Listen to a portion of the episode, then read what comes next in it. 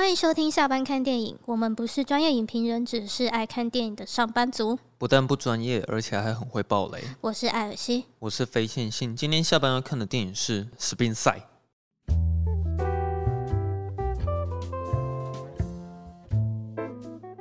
今天这样音量，量 OK 吗？你再试一次。怎么打疫苗音量会变比较小声？是不是？有可能哦。可以跟大家分享，就是我昨天去打 AZ 的第二剂。虽然我觉得是没有副作用啊，只是觉得有点疲倦想睡。不知道是因为疫苗的关系让我想睡，还是我本来就想睡的想睡。我我是觉得只要是上班你都很想睡啊。你要不要讲为什么你要找我看视频赛啊？就是其实我蛮喜欢这种传记电影的啦。哦，我好像有听你讲过。对，然后我又看他的。嗯、呃，整个预告有所耳闻，戴安娜王妃她生前的一些故事。哦，我是完全一无所知、啊。对，然后就 就会有点好奇，说，哎、欸，这部电影会怎样？而且又是克里斯汀·史都华演，嗯、然后他这一次演演技，他有文字，快点把他打死啊！哎哎、欸欸，好像摸到他了。你没有打死他，等一下就会过来顶你。他出现。哦，算了。啊 你说 你喜欢克里斯汀·史都华是不是？就也没有说特别喜欢他，但就是因为大家都说他这是什么演技就是大突破啊，嗯、然后什么什么会得奖啊，就啊，反正影评人给的那个评分都蛮高的，就会想要看看说，哎、欸，到底这是一部怎样的片？嗯，对。然后看完之后讲总结，就是其实我算蛮喜欢的啦。嗯，整体的就是包含他的演技，然后他的剧情。因为它电影剧情是只有三天的时间嘛，用这短短三天的时间，然后来阐述，就是其实戴安娜这个不是很愉快的一生。嗯，其实他这部片还没出来之前，大家关注就其实蛮高的了。我不是说一般大众了，比较资深的影迷，他们其实都还蛮期待这部片的。那、啊、你之前有看过《第一夫人的秘密》吗？有。哎、欸，好像是我跟你去看的，对不对？对，那是是同一个导演吧？对啊，是同一个导演。嗯、我记得你看到睡着的。对。还好史宾赛我没有看到睡着。那、这个史宾赛跟第一夫人的那个秘密的味道真的是有点像，哦、味道有点像。对，味道有点像，我闻到了。那今天就由我来念一下，就是史宾赛他的在一些各大评分网上的评分以及网友的留言。嗯，好，啊好。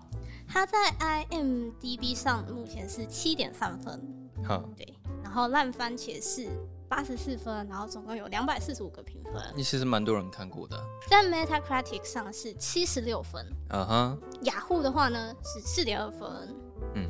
我们看到这个是一天前的留言，然后他给了四颗星。嗯。他说他身为戴妃迷呢，他看过无数戴妃的影集、电影、纪录片。他说：“这部电影特殊的剧本，女主角忧郁神经质的演法，会把观众带进戴妃心理层面的世界，然后跟她一起感受皇室王子给她的心理压力。”对，他说有点像娜塔莉波曼的《黑天鹅》，你有这种感觉吗？呃，一点点而已啦。黑天鹅比较黑暗嘛？黑天鹅很黑暗、欸。嗯，我永远记得黑天鹅撕手指皮的那一段。哦哦，那个超痛的。然后他还说到，没想到一个美国人演的那么好。哎、欸，这这句话有点歧视吧？啊、没想到一个美国人演的，你意思是说美国人通常演演这个演的不太好是不是？哎、欸，怎怎么这样子说话？对啊，中间有一些段落让他觉得有点冗长，快睡着了，所以这是他少给一颗星的原因。嗯，可是啦，他对一般大众来说，可能节奏会偏慢一点。嗯，你有没有开始体会到说有点难念啊？有时候那个留言是真的有点难念。对。对 好了，有一个四颗星的，他说克里斯汀演技真的没话说，演得很好，可以充分感受到戴安娜的内心压抑。大部分都是说那个克里斯汀史都华演得很好，嗯。然后最后来讲一个这个这个第第一位评分留言的这个网友，他说超级喜欢，与其说是戴妃的传记，不如说电影所试图触碰到的，其实是每个人内心里对于。他写英文的 F I T fit 这个世界的挣扎，嗯，比起人物编年史，用短短的几天去讲述一个人及他所选择成为的自己，是一个更聪明又让人可以同理角色的选择。他讲的真好，他讲的还不错。戴安娜他要怎么就是去迎合这个皇室，然后这个世界，嗯，就是这个电影用短短三天的时间，就让我们看到说他这三天经历过多少很痛苦的事情，嗯。然后你就可以想说，那这样子，他跟这个查尔斯王子十五年的婚姻是要怎么度过？嗯、可能每一天都是这个样子。对，可能每一天都是这样。但是你光三看看个三天，你可能就受不了了。没错，你刚刚已经有说过，就是你先前不知道戴安娜王妃的故事。哦，对，就是我甚至也不知道斯宾塞，然后戴安娜这些我都不知道。原因是因为太多人叫戴安娜了，所以我也不知道哪一个王妃是哪一个，哪一个是哪一个。然后我对这方面欧洲那边的历史就是真的不太了解。可是我觉得。在看整部电影的时候，他给我的感觉就是那种，他其实是在讲一个平凡人，然后他有一天变成大家所注重的目光的时候，嗯、他就是没有办法再成为平凡人，到哪里都会被被关注，这样是有这个意思。但其实他的身世其实也一点都不平凡，嗯，因为很多人会以为戴安娜她是平民出身，嗯、但其实不是，她她家也是贵族世家。贵族世家，贵族世家牛排好吃。我 顺便打广，我们没有要打广告的意思。没有，没有，没有，我就大概讲一下他的身世，因为我觉得他的身世其实蛮精彩的。嗯、然后就是也可以间接知道说，哦，这个查尔斯王子是很渣男是是，渣男真的是，啊、我觉得他是渣男啊。好对，是反正应该不会有英国皇室人听我们的 podcast 吧？好，呃，他出生于一九六一年七月一号，在他出生之前呢，他的爸爸约翰史宾塞已经有生了两个女儿了。嗯。所以其实他一出生是非常不被受到不被不被期待。在戴安娜出生的前一年呢，原本他妈妈有怀了一个儿子，嗯，但是呢，很不幸的呢，在出生大概不到十几个小时，就因为先天的缺陷夭折了。哦，所以是难产。对，然后他爸爸就一直觉得说，哦，我很想要赶快有个儿子，才能够继承就是这个爵爵位。他妈妈又在怀孕，然后又是女儿。嗯，所以戴安娜一出生，他爸爸就是觉得啊，怎么又是女儿？甚至拖了大概一个礼拜十几天才帮他取名。直到大概戴安娜三岁的时候，他的弟弟查尔斯就出生了。嗯，然后当他弟弟出生之后呢，他父母的关系也渐渐走向破裂。他父母离婚那年的，戴安娜七岁。戴安娜从小就过着这个贵族生活，但其实她的童年就是很孤单。嗯，因为这爸爸妈妈忙啊，然后就是又离异，然后小孩都给保姆跟佣人照顾，嗯，就几乎其实没有什么机会跟父母互动。直到九岁的时候呢，他就被送去贵族的寄宿学校。然后你可能会觉得说啊，像戴安娜这样子，她一个王妃，她一定就是品学兼优，然后怎么她是边缘人吗？不是，呃，她不是边缘人，她交了很多朋朋友，然后她也很快就适应学校的生活。嗯，但是她的成绩并不是很出色。就他不爱念书，哎，他其实是学渣这样子，但是他在舞蹈、音乐跟游泳的天分很出色。嗯，他当时其实是想要成为芭蕾舞者，但你知道他的老师跟他说什么吗？嗯，他的老师跟他说：“你不可能成为芭蕾舞者哦，因为他太高了。”哦，芭蕾舞者不能长太高。嗯，他有一百七十七公分，然后中间就因为各种原因换了学校，然后直到一九七八年他回到伦敦，然后那年他才十七岁。可是他只有国中毕业的学历。之后他就是跟朋友一起住在伦敦，然后接连做了一些低薪的工作。嗯，他遇到查尔斯王子的那年呢，他只有十六岁。哦，那还蛮年轻的。可是查尔斯王子已经二十九岁了。哦，差十十三岁。十三岁没错。但是当时呢，查尔斯王子其实是在和戴安娜的大姐莎拉约会，因为那时候查尔斯王子就有。宣布说：“哎、欸，他三十岁前想要结婚，嗯、所以其实媒体啊，大家都以为说，哦，这个查尔斯王子大概就是一定跟莎拉结婚的啦，嗯、就是他了啦。嗯，但最后因为莎拉还有做一些事情让查尔斯不满，所以最终他们也是结束了这段关系。嗯，在电影里，你是不是就是一直有看到，就是戴安娜有提到的是查尔斯的情妇，嗯，就是跟他戴同一款珍珠项链那个。哦，他是他就是在暗指莎拉吗？不是，不是，是是我现在要讲的一个。”查尔斯王子更有名的前女友，但这个前女友呢，她也是现任的威尔士王妃卡米拉。哦，对，好好有点复杂。Uh. 反正你就你就想成说，就是这个卡蜜拉呢，是这个查尔斯的，就是本来是前女友。嗯，然后后来因为他就一直就是还是很喜欢她，到最后戴安娜跟查尔斯离婚之后呢，查尔斯他又娶了卡蜜拉，这样。然后因为卡蜜拉她只大查尔斯一岁。然后其实两个人从很年轻的时候就相识，然后互相吸引。所以尽管呢，这个戴安娜在结婚前，她就已经知道有卡蜜拉这号人物的存在了。卡蜜拉她当时也已经和她后来的丈夫安德鲁已经在交往了，就是卡蜜拉已经是有男朋友的人了。嗯，对。可是这个呢，卡蜜拉跟这个查尔斯呢，他们还是私下会偷偷往来，哦，抛来暗去，一个渣女，没有错。啊、最夸张的就是在卡蜜拉决定要嫁给安德鲁的时候呢。查尔斯王子还苦苦哀求说：“就是请他不要嫁。”在某一年，他们出席一场马球比赛。其实我也不知道这场马球是什么、啊，嗯，是一个贵族的活动吧。嗯，因为前一年呢，有一个叫做蒙巴顿的公爵去世了。然后这个公爵呢，对查尔斯王子是一个非常重要的长辈，就如同第二个父亲一样。查尔斯王子就很失落这个长辈的离去。戴安娜，就是就跟他说：“哎、欸，他看见查尔斯在丧礼上的表情，然后他就说：‘我觉得你很’。”寂寞孤单，你应该很需要人陪。哦，就是大家对大安娜就跟查尔斯说这句话，哦、然后查尔斯就觉得哦，就有点被 touch 到，哦、就有点哎，这这女孩好像不错，哦、然后就开始追求戴安娜。这样，戴安娜二十岁那一年，他们就举行一个世纪婚礼，嗯，拖着八百公分长的裙摆。她身上的礼服就是镶了一万颗珍珠亮片，嗯，就是一个梦幻的婚纱啦。哦，我好想看这个影像画面。有有有影像画面，有吗？你可以去查。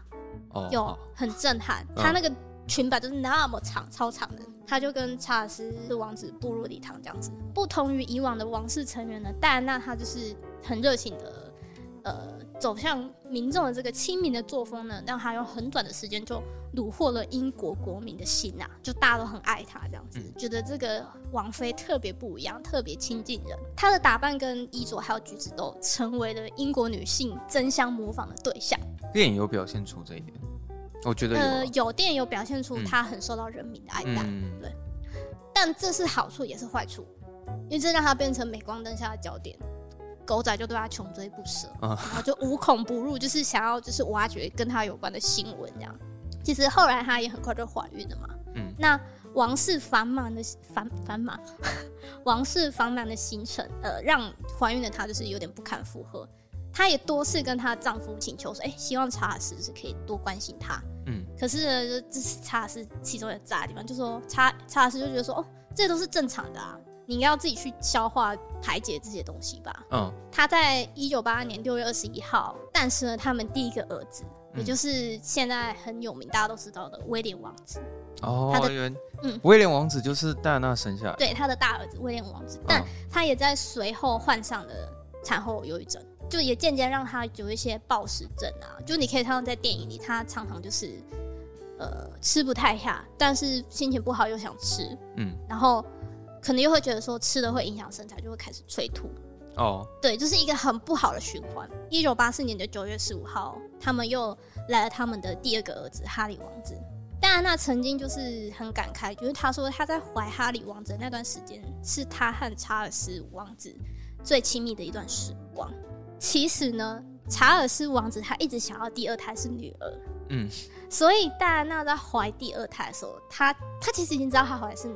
男孩，嗯，可是他就一直不把这个秘密说出来。哈利王子出生了之后呢，他把他的妻子和儿子送回皇宫，不到一小时，他就出门去打马球了。嗯，嗯哦，所以他就不管他死活了，这样。对，反正他们到最后关系就越来越疏远。然后最终呢，查尔斯他还是跑回去找卡蜜拉了。查尔斯跟卡蜜拉他们的关系就是一段就是大家都默默许的外遇。嗯。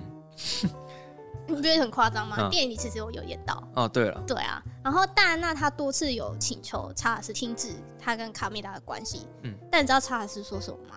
他说他不愿做第一个没有情妇的威尔士亲王，就说啊，我们这些王储啊，都一定会有一两个情妇啦。我不要当那个最专情的那个。哦。这他哦，原来那个年代，那个年代对于就是外遇这件事情这么这么正常就对了。还是说欧洲那边以前、嗯、应该是那种王室的那种吧，因为好像也不能拿他怎么样，因为毕竟丈夫的身份地位一定是比自己嗯还要高很多，嗯、所以你好像也不能怎样。所以他跟戴安娜感情会不好，最主要原因就是因为戴安娜她生下的是男生。不是，其实我觉得最主要原因是他一开始可能就还是比较喜欢卡蜜拉。哦，对，他、啊、只是说刚好有一个理由。就是刚好遇到戴安娜，然后卡蜜拉那时候也结婚了嘛，哦、所以他就想说，哦，也许可以就跟戴安娜结婚，嗯、就没想到就是到最后是这么不开心的结局。嗯，反正就是戴安娜，因为就是她的丈夫一直公开的外遇，嗯，对，全世界都知道这件事情，然后她也开始从别人身上就是取得温暖，就是她也开始去外遇了啦，两人就过着貌合神离的生活，直到一九九二年十二月正式分居。哦，戴安娜就，可是他们没离婚，只是分居而已。呃，到一九九六年八月，他们就离婚了。虽然说她感觉跟她丈夫就不是很愉快啊，可是她几乎将她的心意都投注在她的儿子、两个儿子和公益活动上。然后就你可以看到说，我觉得其实，在电影里她跟她儿子相处的时间是算是她最开心的时刻。嗯，她身为一个母亲的时候，就是会比较像她原本的样子。嗯，我感觉得出来，其实她。他里面出现角色蛮多的啦，但是他最明显的是他只爱他的小孩，他就是最爱他的小孩。对啊，然后他就是一直希望说他的儿子可以有一个快乐的童年，所以会他会带他们就是去游乐园玩，然后会让他们吃他们平常不能吃的炸鸡，麦当劳什么。对，然后会会开车带他们去兜风什么之类的。我想要讲一下就是克里斯汀·史都华的表现。就是我们刚刚前面有提到说，大家都觉得他演的很好，嗯，然后我是觉得，因为我去稍微去听一下戴安娜她以前的访谈，嗯，那我是觉得那个语气是蛮像的啦，哦，他学的很像，就是因为他呃，克里斯汀史华他本身是美国人嘛，他要学那个英国腔，还有他一些语气，我是觉得蛮像的，嗯，我觉得很多时候他的演技都让我感受到很压抑，这样吗？嗯，除压抑之后，我是替他很心疼。其实我是觉得说，一刚开始在看的时候，会觉得戴安娜她有点公主病、公主病那种感觉。哦，你说三催四请还不去吃饭这样？她其实有时候有一点我行我素了，但是后来想想，我就觉得说，其实戴安娜她是真的没做错什么。嗯，她其实只是想要有一个很简单的自由而已。对，但她连这个自由都悄悄都得得不到。就是可能就连吃一个饭，嗯，家人都要规定她说必须要穿哪一套衣服。对，其实像一开始的时候。啊，其实我们一开始没有看到最前面哦，对，我们没有一开始没有看到最前面，对，对。因为我们因为有点晚进去，可是我那时候看到的时候，我其实就已经可以感受到说他的那个定调就是在讲说克里斯汀史都华他有点像是被当成异类在看，就是那时候他不是迷路，然后到一间餐厅，对，然后大家都看，哎、欸，是戴安娜耶这样，对，就每个人就全部这样看过去，然后都看上，就觉得说哇，天哪，是戴安娜王妃，可是。嗯戴安娜她当下的反应跟言行举止，其实她都只是很自然的在问说：“哎、欸，我迷路了，我想要问路。”对，她其实举止就是一个平凡人，嗯、但是由于是说她可能是一个聚光灯之下的一个一个焦点吧，所以好像说她必须在世人面前就必须一定要装出一个样子来，然后规定多到是他可能就连回家他都要先量个体重。哎、欸，我这个这个我倒是没有查到说这个是哦，这个根据、啊、他他们好像有说就是。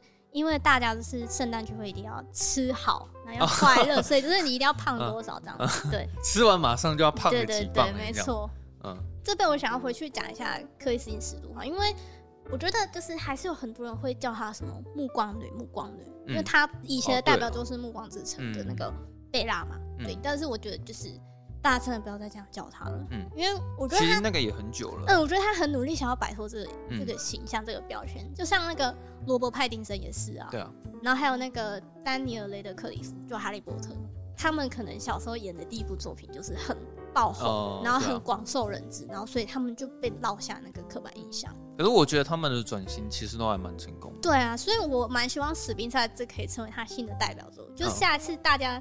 讲到克里斯汀史都华，可以不要再目光之城，可以想到说，哦，他演过戴安娜王妃，他演过史宾赛这样子。嗯，对啊，对对。然后你刚刚有说，就是电影一开始是，你就看到他一个人在开车，然后还迷路嘛？对啊。他这个电影，他其实是聚焦在就是一九九一年，王室在桑德令韩府共度的圣诞节三天假期。嗯。然后在这三天中，就是我们也可以看到说，戴安娜她就是体会到说，她无法融入这个拘束的家族。嗯。所以他最后就是决定带着儿子离开这边这样子。其实电影一开始我们就可以看到大家在忙进忙出的，嗯，就是好像一个很重要的事情要发生。然后包括厨房那边，对对，厨房像在打仗一样。当然，那他一个人在开车嘛，就他不像就是其他王室成员有车队，就像你刚刚说，你就是看到他特别不一样。对啊，因为一般来说就是王室成员，他们可能就是会有随扈啊，嗯，然后一车车队，就连柯基，哦，就连柯基 都可以坐这个。名车，嗯，就是蛮多只，对，还有人帮他们开门，嗯，对啊，你看我们连狗都不如，其实那时候女主角她也有遇到他们自己家的，然后她遇到之后，她、嗯、马上讲了一句说：“哎、欸，你怎么会开车？就是说你怎么会自己一个人开车？这、啊、应该是别人来开车。应该不不是说你怎么会开车，是你怎么会自己亲手开车？反正她最后就迟到了嘛，嗯，还比女王晚到，嗯，然后这就是开始，就是让观众就有点压力，说：哎、欸。”他比女王晚晚到，他会被怎样？嗯，会不会被被杀了什么之类？因为怎么可以比女王晚到这样子？嗯，其实在这三天，就是我们可以看到他们就是一直在吃东西。哦，对，一直在吃，对，一直在吃东西。嗯，然后可能去做礼拜，然后参加不同的聚会。嗯，可能还有一些娱乐活动，可能射杀一些自己，狩猎一些自己之类的。嗯、对，但你要想，我觉得一般人过节庆的时候是很放松。嗯，然后你可以，我们讲可以很懒惰啊，可以很懒散，就是整个把自己最不修边幅的样子，就是摊在家人面前。嗯、就现代的名词叫耍废吧？对对，就是耍废，然后就是很很自在，然后很做自己。因为毕竟在家人面前应该是最舒服的状态。嗯、可是我觉得王室的这个节庆就是很拘束，即使在家人面前都还是很拘谨。对，就你看，就是处处都是规矩。嗯，然后你午餐到宵夜你要穿什么，都已经有帮你准备好了。我就觉得有点太像军中生活了。哦，我没有当兵，我是不知道军中生活是什么样。哦，就是他那个，我觉得规定是真的太多了。嗯，我觉得量体重算是对我来说比较夸张一点的。其实他那一段演的有点长，就是克里斯汀·史多华，他一直强调说，之前有一个随护，嗯，就是他看到了，他会直接让我进去。那为什么你到现在就是一直不让我进去？你有换换了一个眼线啊，不一样的人。他，你刚刚说他们每天都在吃嘛？然后有有一场戏，我觉得蛮有趣的是，克里斯汀史多华他跑到是厨房那边，哦、他那边偷吃那些东西，然后后来被发现。我觉得我可以体会是，他其实很饿，可是我觉得他在那个压力下，他根本吃不了东西。嗯，尤其是你他，你看他又要跟她的丈夫共同在同一个空间，对啊。可是她这个丈夫现在是外遇的状态，然后你就可想而知那种心理的压力，就是我已经知道你外遇了，可是。为了就是你全家人的面子，我还是必须好好坐下来，就是吃这个饭。他其实承受蛮多那种精神上的，嗯，的那种压力。就是我想，我都觉得很恶心。嗯，就是反正他后来就是催吐嘛。而且我看到他在厨房里面偷吃东西的时候，我觉得那反而是戴安娜她最自然的那个形象。嗯，可是他那个形象不可能在就是大家面前表现出来。对对对，对吧？所以那时候的他反而是最自然的。然后你刚刚说那个催吐那个，其实我也蛮想跟你讨论说，他不是有有一个幻想是说他吞了那个珍珠吗？哦，你是怎么看那一段的？就是我觉得可能象征的是他拔掉那个你说束缚吗？束缚那个枷锁，然后他就把那个珍珠给吃下去了。对，就是咽下这所有的一切，然后决定要去面对。嗯，但有个蛮有趣的是说，就是有人问他说，哎。就问克星斯汀史多华说：“你是真的吃珍珠吗？”嗯，那当然不可能啊，那是巧克力啦。啊，那是巧克力。对对对对，然后再配上那个配音，就那种。然后他他演的蛮像。可是我我看那一段的时候，我觉得不舒服哎。对，我也觉得蛮。我觉得牙齿好痛。哎，他就是有表现出那种他硬要把它咬碎的那个感觉。就是呃，怎么讲？有种拼死拼活，我就是要吞下这一切。因为其实他那时候有在气头上，就是说她老公就是把那个珍珠送给同样的珍珠项链送给。卡蜜拉，对啊，所以他在现场在看到那个的时候，他就是有点咽不下那个。但是他又不得不戴那个项链，知道吗？因为是丈夫送，他要给他面子。嗯、那边的冲突其实还蛮明显。我我想到我还是觉得好好难过，就是，嗯，如果是我才不戴，我直接把珍珠像甩在他脸上。嗯，我觉得那个很多人会说这部片有一点点像黑天鹅，可能是因为它里面多少都会有一些是幻想的成分，因为我觉得黑天鹅里面也有，嗯，然后他那种幻想其实都还蛮黑暗的。像吞珍珠也是一个，嗯，然后像后面的时候，他其实他想要自杀，对对对，蛮、嗯、多那种幻想的。我觉得他他其实这个幻想，我觉得应该他是真的在表现说，其实到后期戴安娜已经有点有点精神上可能也出了一些问题，对，已经有有点就是。但是我觉得导演这次好很多了，至少没有像黑天鹅会撕下自己的皮或者什么。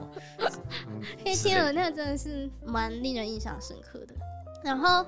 他电影里还有一个好朋友哦，他有演过《水底情深》。对啊，他演《水底情深》那个女主角嘛。嗯，对。但我其实没有查到有这个人啊。真的吗？那我想要喷个几句。那我先说好，因为我我我觉得就是说，我刚刚有说电影里比较温暖的时刻是他跟他儿子相处嘛。嗯。那第二个稍微好一点的时候，可能就是他跟他这个好朋友一起的时候，就是稍微让这个有点抑郁的电影有一丝丝的光明这样子。因为我现在没有查到有这个人，只是觉得说哇，那真实的世界是更黑暗哦，因为他连一个可以诉苦的对象都没有。嗯，对。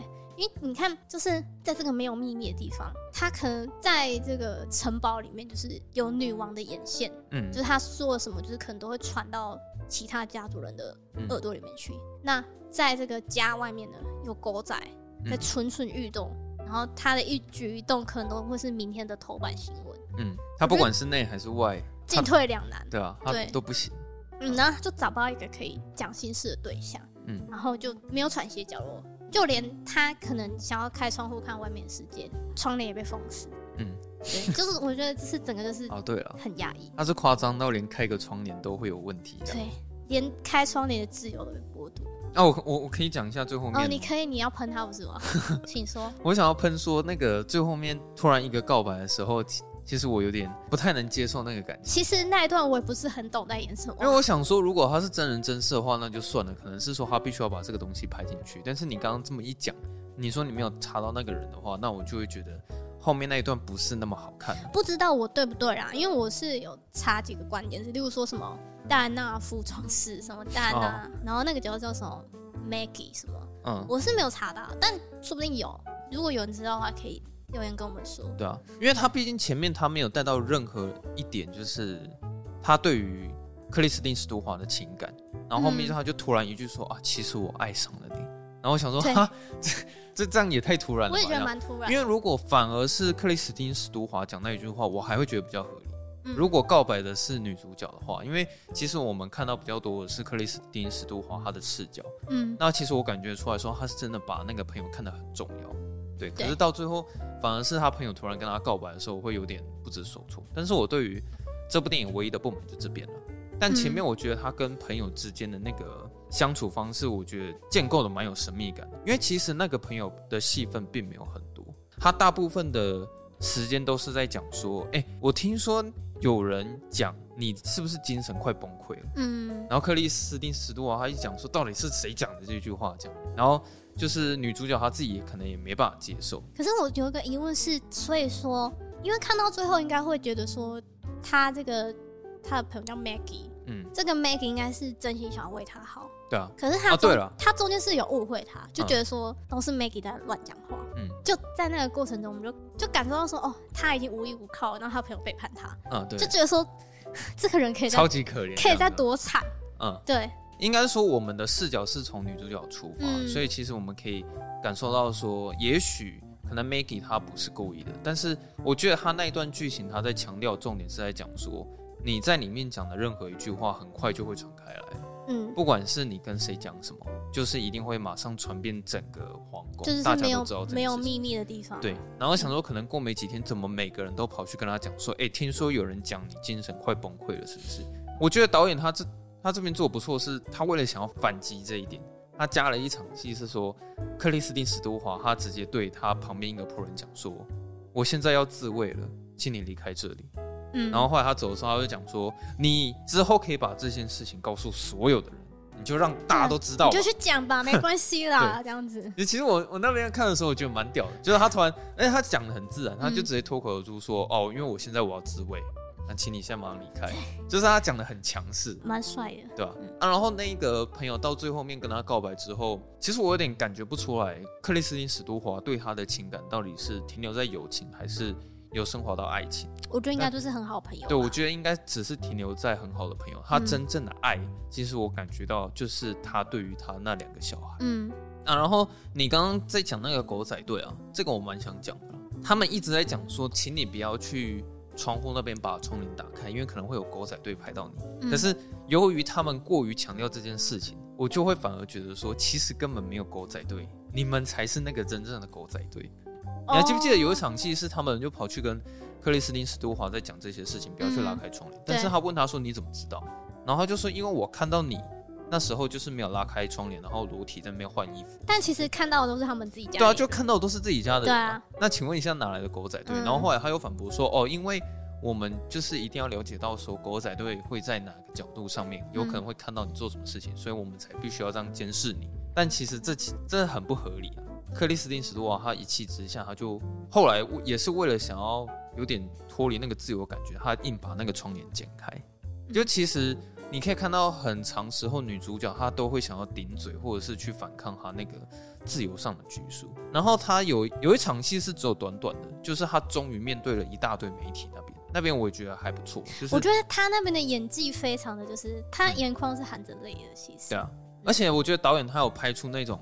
摄影机其实就是一种攻击的武器的感觉。嗯，我觉得他的确一直被攻击。你自己想，很多那种象征性的画面，是一大堆人拿着一根什么长条形的东西，然后对着他，嗯，然后一直按快门，然后一直闪他，就是把他弄得很不舒服这样子。我觉得好像就是也大家都只看到他很漂亮、很光鲜亮丽的一面，可是好像很少人会去真正去理解到说他好不好。对啊，以及就是他现在心理状况怎么样？就只是说，在外人的眼光会觉得很羡慕他，他那个位置，因为他其实他是一个算是世界上可能最高的，比如说王妃或者我们说的公主，或者什么皇后那个等级、那个阶级的人。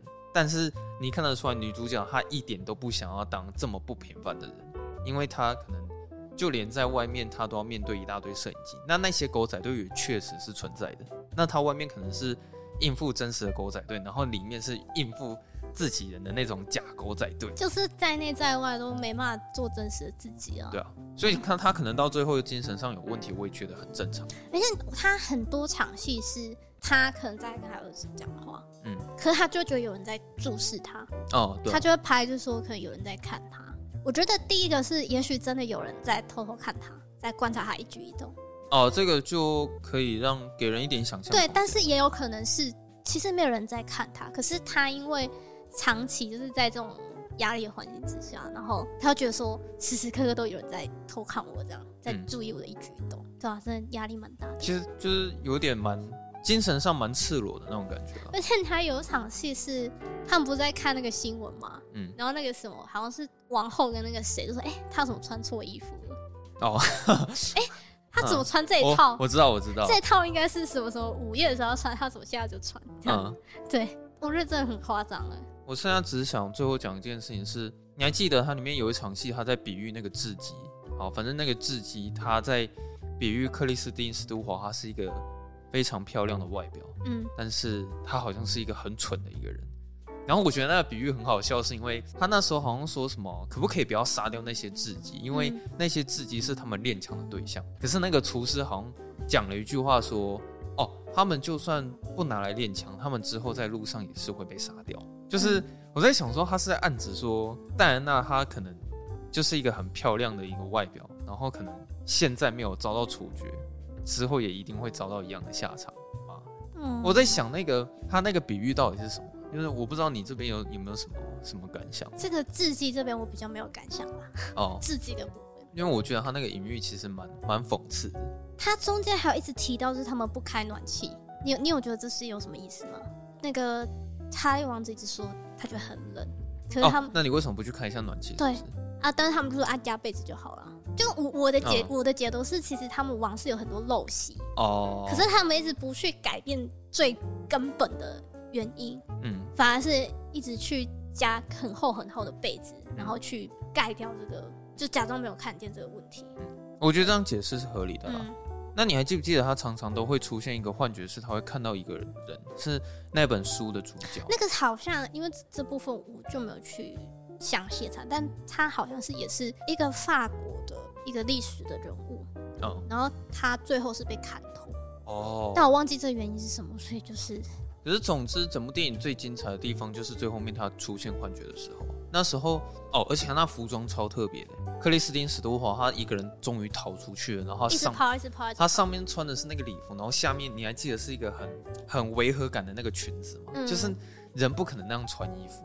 对，然后他跑到一个废墟里面，还是一个房子的时候，他好像精神上又出现了一些问题，然后他看到了幻觉，嗯、然后这时候他又。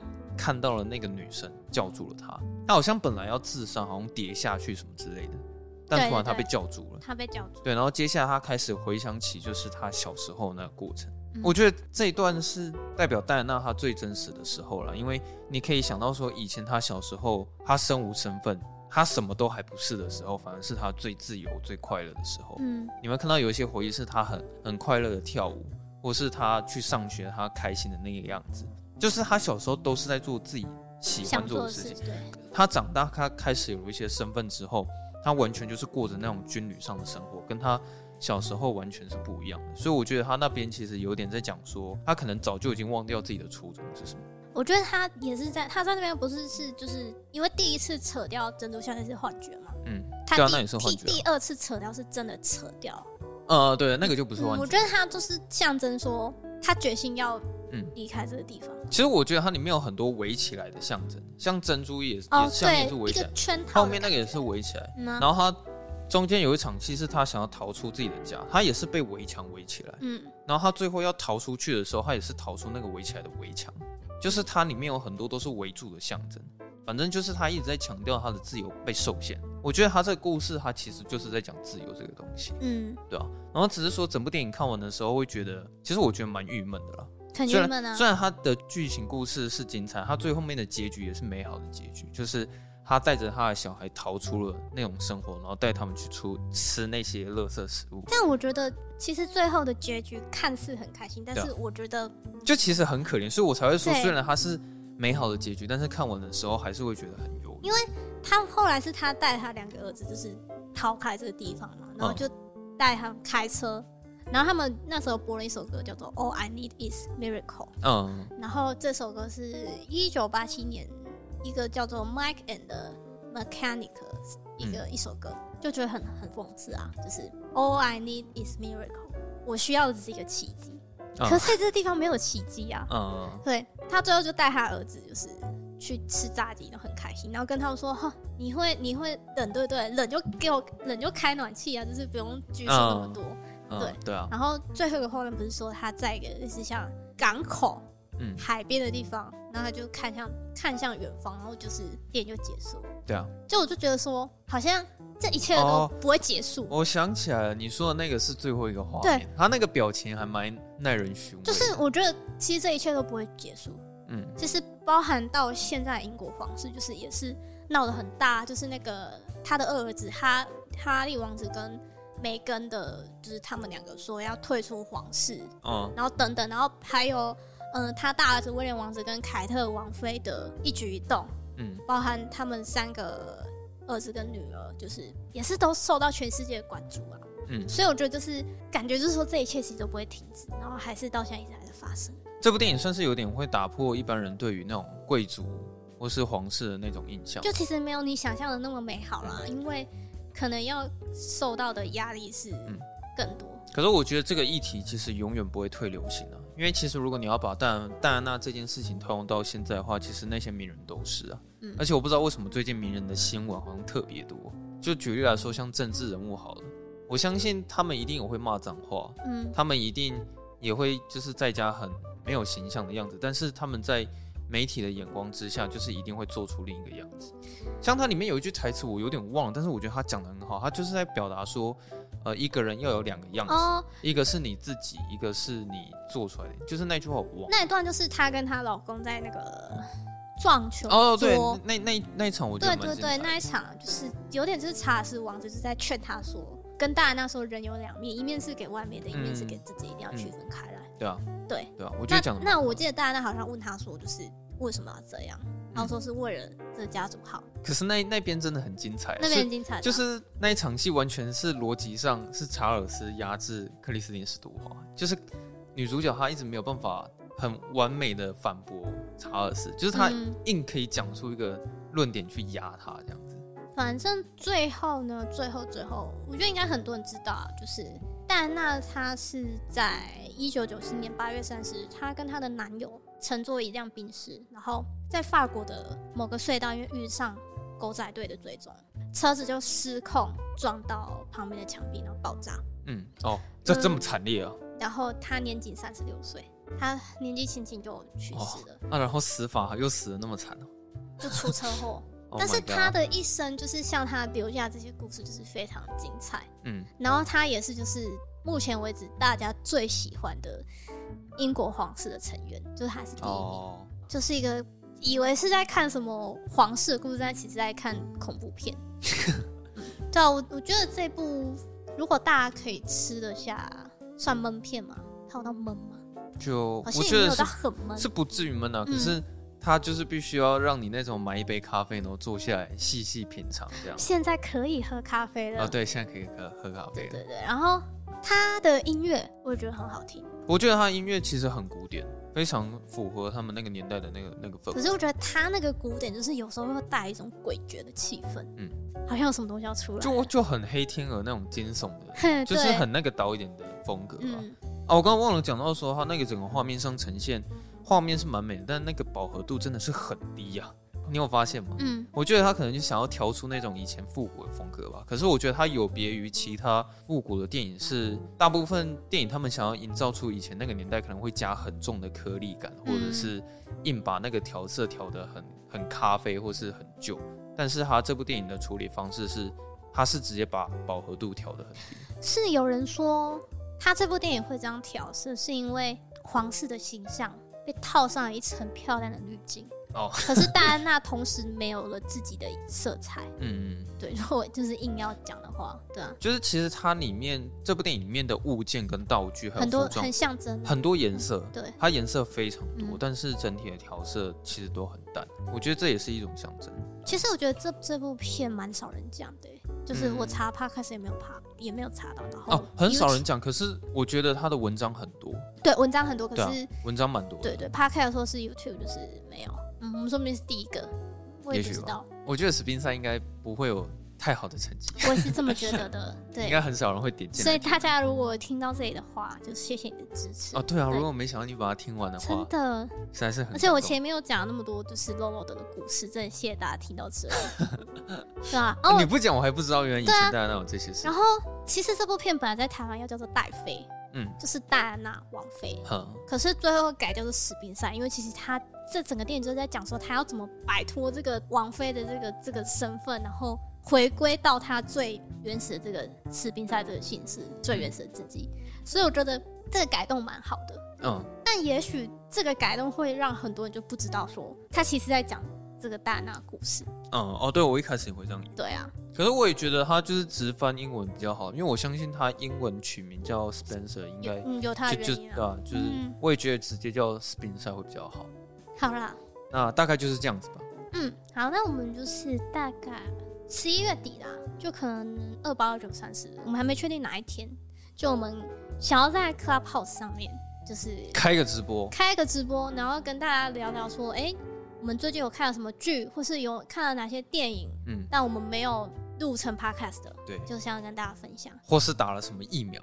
哎、欸，这应该不用分享吧？吃了什么美食？去了什么地方？啊，对之类的。我们就闲聊了，然后欢迎就是大家可以一起上来跟我们玩，然后跟我们聊聊天。呃，过程绝对是一刀未剪。对，对耶，直播好赤裸，不能剪辑。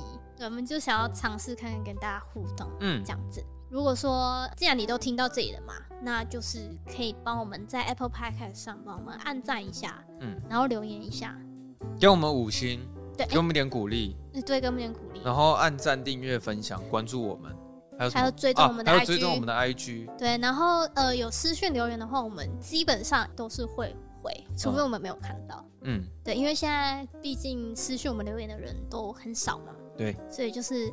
你就会是那个很前面的被我们记住的人。对，对对对对，快点来留言哦。然后我们有开赞助的功能。哦，对，我们赞助有开哦。对对，像今天我们就没有钱吃晚餐。对，刚刚那个飞仙一直在喊他肚子饿。对对，对请赞助我们吃晚餐。对，如果你们愿意赞助的话，我们在录 podcast 的时候就不会饿肚子了。没错。好。好，那我们今天就这样，那我们下周二下班见，拜拜。拜拜。